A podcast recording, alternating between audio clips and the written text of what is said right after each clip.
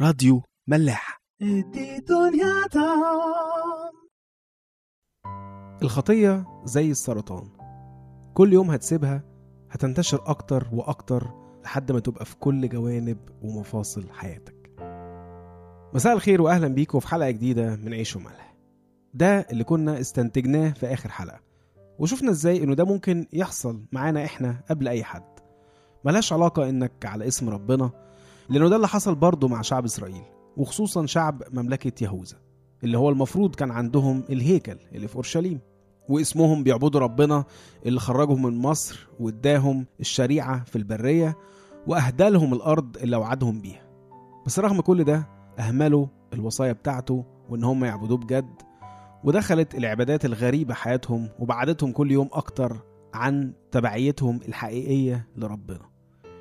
يوشيا الملك الصالح حاول بكل قوته إنه ينزع كل مظاهر الوثنية من مملكة يهوذا وفعلا قدر إنه يعمل كده بس ما قدرش يشيلها من قلوب شعبه لأن هم زي ما ربنا قال عليهم في اشعياء 29 13 لأن هذا الشعب قد اقترب إلي بفمه وأكرمني بشفتيه وأما قلبه فأبعده عني.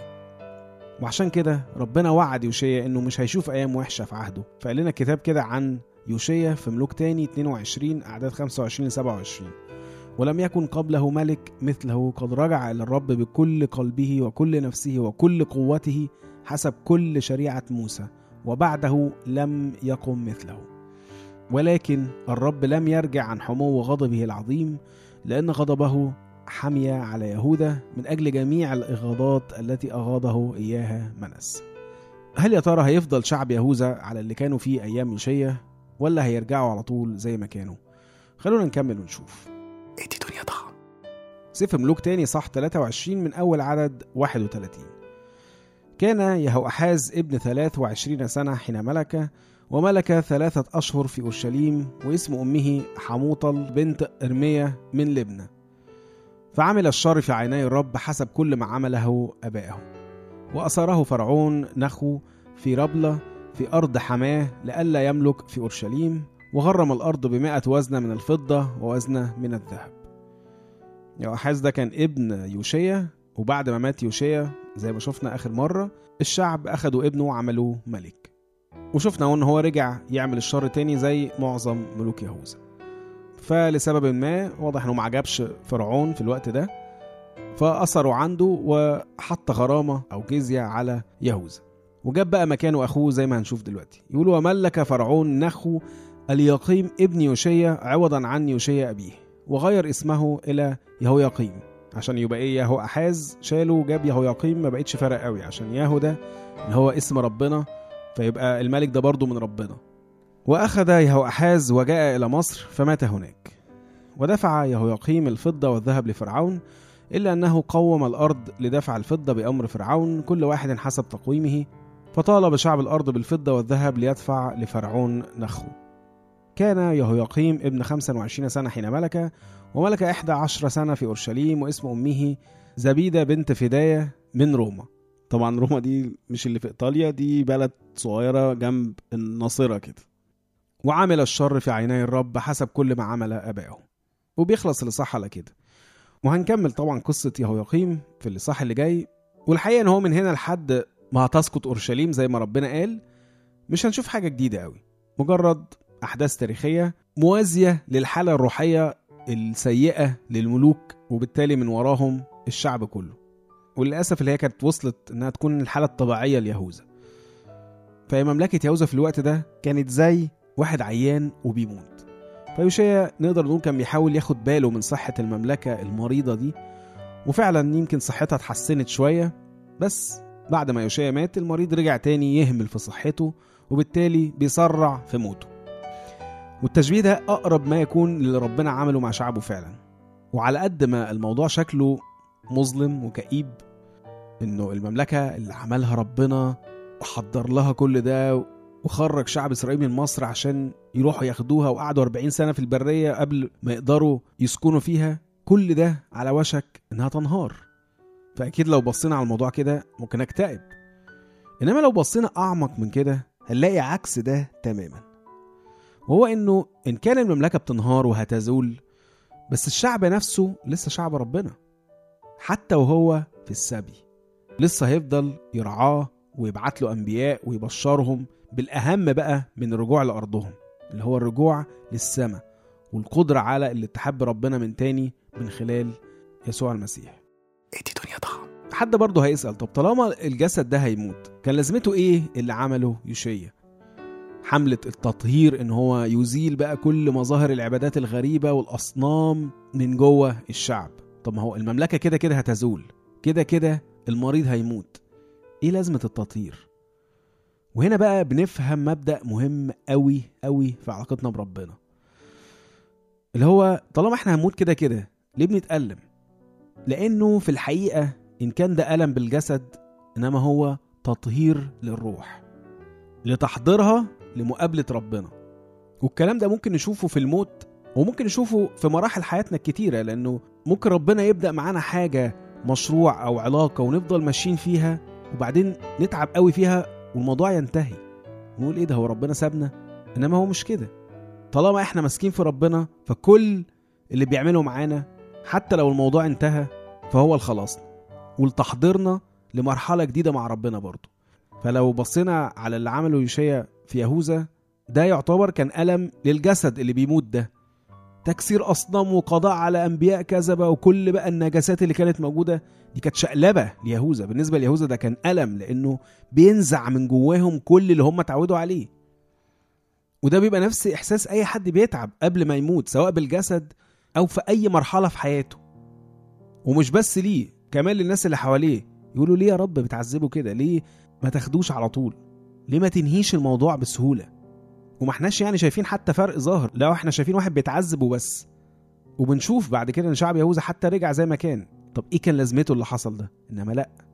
دي نظرتنا إحنا السطحية كالعادة. يمكن الظاهر إنه الإنسان زي ما هو بس ده مش معناه إنه فعلا زي ما هو. إنما ده اشتياق الجسد الطبيعي للخطية. بس انت ما تعرفش دواخل الإنسان ده بقت عاملة إيه دلوقتي. قلبه بقى فين؟ وعمرك ما هتعرف ومش مشكلتك انك تعرف. اللي لازم تعرفه وتتأكد منه بس انه أي تعب الإنسان بيشوفه هو لسبب لتطهير لتغيير لتحضير. واللي عمل ربنا مع يهوذا ده حتى لو أخرته كده كده موت المملكة بس هو كان لتطهيرهم وتجهيزهم إن هم يروحوا أماكن تانية جديدة عليهم. فيهاش اورشليم والهيكل والكهنة واللويين وكل ده بس في علاقتهم الشخصية بربنا والتمسك بوصاياه. ويمكن لولا اللي عمله يوشيا ده ما كناش هنشوف أنبياء وقديسين عظام في السبي وبعد السبي. دانيال والتلات فتية وأرمية وحسقيال ونحامية وإستر وناس كتير وهم دول اللي فضلوا العلامة إن ربنا لسه مع شعبه وبيقودهم عشان هو مش إله مملكة هو إله شعب إله ناس. عايز أقرأ لكم حتة كده من رسالة بولس لأهل روميا. الصح السابع. يعني هي بتوصف بالظبط الحالة اللي كان فيها يهوذا في الوقت ده. ولأي حد الحقيقة فينا ممكن يختبرها طول حياته. ومبقاش عارف يعمل معاها إيه. هنلاقيها في أعداد 14 ل 25 اللي هو آخر الإصحاح. فإننا نعلم أن الناموس روحي. وأما أنا فجسدي مبيع تحت الخطية. لأني لست أعرف ما أنا أفعله. إذ لست أفعل ما أريده بل ما أبغضه فإياه أفعل. هو بيقول إحنا عارفين إن إحنا المفروض نسلك بالروح بس أنا جسدي لسه تحت الخطية تحت الضعف. فأنا بعمل حاجات كتيرة قوي مش عايز أعملها لا ده أنا كاره إني بعملها. فيقول كده فإن كنت أفعل ما لست أريده فإني أصادق الناموس إنه حسن. فالآن لست بعد أفعل ذلك أنا بل الخطية الساكنة فيا. فإني أعلم أنه ليس ساكن فيا أي في جسدي شيء صالح. لأن الإرادة حاضرة عندي وإما أن أفعل الحسنى فلست أجد. أنا جوايا إرادة إني أعمل حاجة كويسة بس الجسد بتاعي ده مفهوش حاجة صالحة مفهوش حاجة كويسة تخليني فعلا أعمل الصالح ده وأستمر فيه وأتحرر من الجسد اللي تحت الخطية ده. لأني لست أفعل الصالح الذي أريده بل الشر الذي لست أريده فإياه أفعل. هو على طول الجسد ده بيميل للشر. فإن كنت ما لست أريده إياه أفعل فلست بعد أفعله أنا بل الخطية الساكنة فيا. إذا أجد الناموس لي حينما أريد أن أفعل الحسنى أن الشر حاضر عندي. فإني أصر بناموس الله بحسب الإنسان الباطن ولكني أرى ناموسا آخر في أعضائي يحارب ناموس ذهني ويسبيني إلى ناموس الخطية الكائن في أعضائي. فاهمين؟ هو بيوصف الصراع اللي بيحصل ما بين الناموس بتاع ربنا الروحي إن أنا عايز أبقى مع ربنا وأعمل أعمال الروح وبين ناموس الخطية اللي هو في جسدي اللي هو بيشدني تحت ويخليني عايز أرضيه. والصراع ده ملوش نهاية لدرجة إن هو بولس نفسه هنلاقيه بيقول كده ويحي أنا الإنسان الشقي أنا خلاص ما بقتش عارف أعمل إيه. من ينقذني من جسد هذا الموت؟ أشكر الله بيسوع المسيح ربنا إذ أنا نفسي بذهني أخدم ناموس الله ولكن بالجسد ناموس الخطية. معلش لو الكلام صعب أو يلخبط شوية بس هو بيوصف قوي اللي يمكن يدور في دماغ كتير مننا. وما نبقاش فاهمين هو لحد إمتى. هنفضل كده بنعمل خطايا وعايشين في الضعف ده وعمالين نعاني من الصراع ده. طب يمكن نموت وإحنا كده ولسه إحنا بنعمل خطيه حتى لو من جوانا بنكرهها بس لسه بنعملها. وبنكتشف كمان إن إحنا لو اتخلصنا من خطايا كتير جوانا بس هو جسدنا زي مملكة يهوذا كده هو جسد هذا الموت. وهيفضل طول عمره بيسعى إنه يخدم ناموس الخطية. فبنشوف بولس الرسول العظيم بيستنجد زي أي حد فينا من اللي هو فيه ده ويقول مين اللي ممكن ينقذني من الجسد ده؟ وبينهي الاصحاح على كده. بس بيجاوب بقى على السؤال ده في الاصحاح اللي بعده وكأنه ده مش جوابه ده رد ربنا عليه على لسان بولس. يقول كده بقى في أول الاصحاح الثامن اذا لا شيء من الدينونة الآن على الذين هم في المسيح يسوع. السالكين ليس حسب الجسد بل حسب الروح. لأن ناموس روح الحياة في المسيح يسوع قد أعتقني من ناموس الخطية والموت. خلاص كده طالما إحنا في المسيح ملناش دينونة. لأننا بنسلك حسب الروح بنحارب الخطية وجسد الخطية وهنفضل نحاربه لحد ما نموت. لحد ما ربنا يخلصنا من جسد الخطية والموت ده للحياة في المسيح معاه. اللي عايزين نقوله من كل ده إنه ربنا دايما هيكون أكبر وأعمق مما نتخيل. في حكمته وفي أعماله معانا ومع الناس اللي بنحبهم. اوعى تشك في عمله فيك. طالما أنت ماسك فيه حتى لو مش عارف تتخلص من الخطية حتى لو مش شايف العمل ده بشكل واضح في حياتك ربنا عارف شغله وهيعرف يطهرك منها. حتى لو مشوفش ده بعينيك. خليك واثق إنه برضه لسه شغال جواك. أعمق مما تتخيل. في رومية 11 بقى بعدها بشوية بولس يقول لنا كده في أعداد 33 ل 36 يا لعمق غنى الله وحكمته وعلمه ما أبعد أحكامه عن الفحص وطرقه عن الاستقصاء. لأن من عرف فكر الرب أو من صار له مشيرا أو من سبق فأعطاه فيكافئ. لأن منه وبه وله كل الأشياء. له المجد إلى الأبد. آمين. كل اللي عليك إنك تسيب نفسك لإيد ربنا. ما تقاوموش وإقبل بعمله في حياتك وتوجيهاته وألم وتعبه. لأنه مفيش أي حاجة ربنا بيعملها مهما كانت صغيرة من غير ما تكون ليها تأثير مباشر على خلاصك.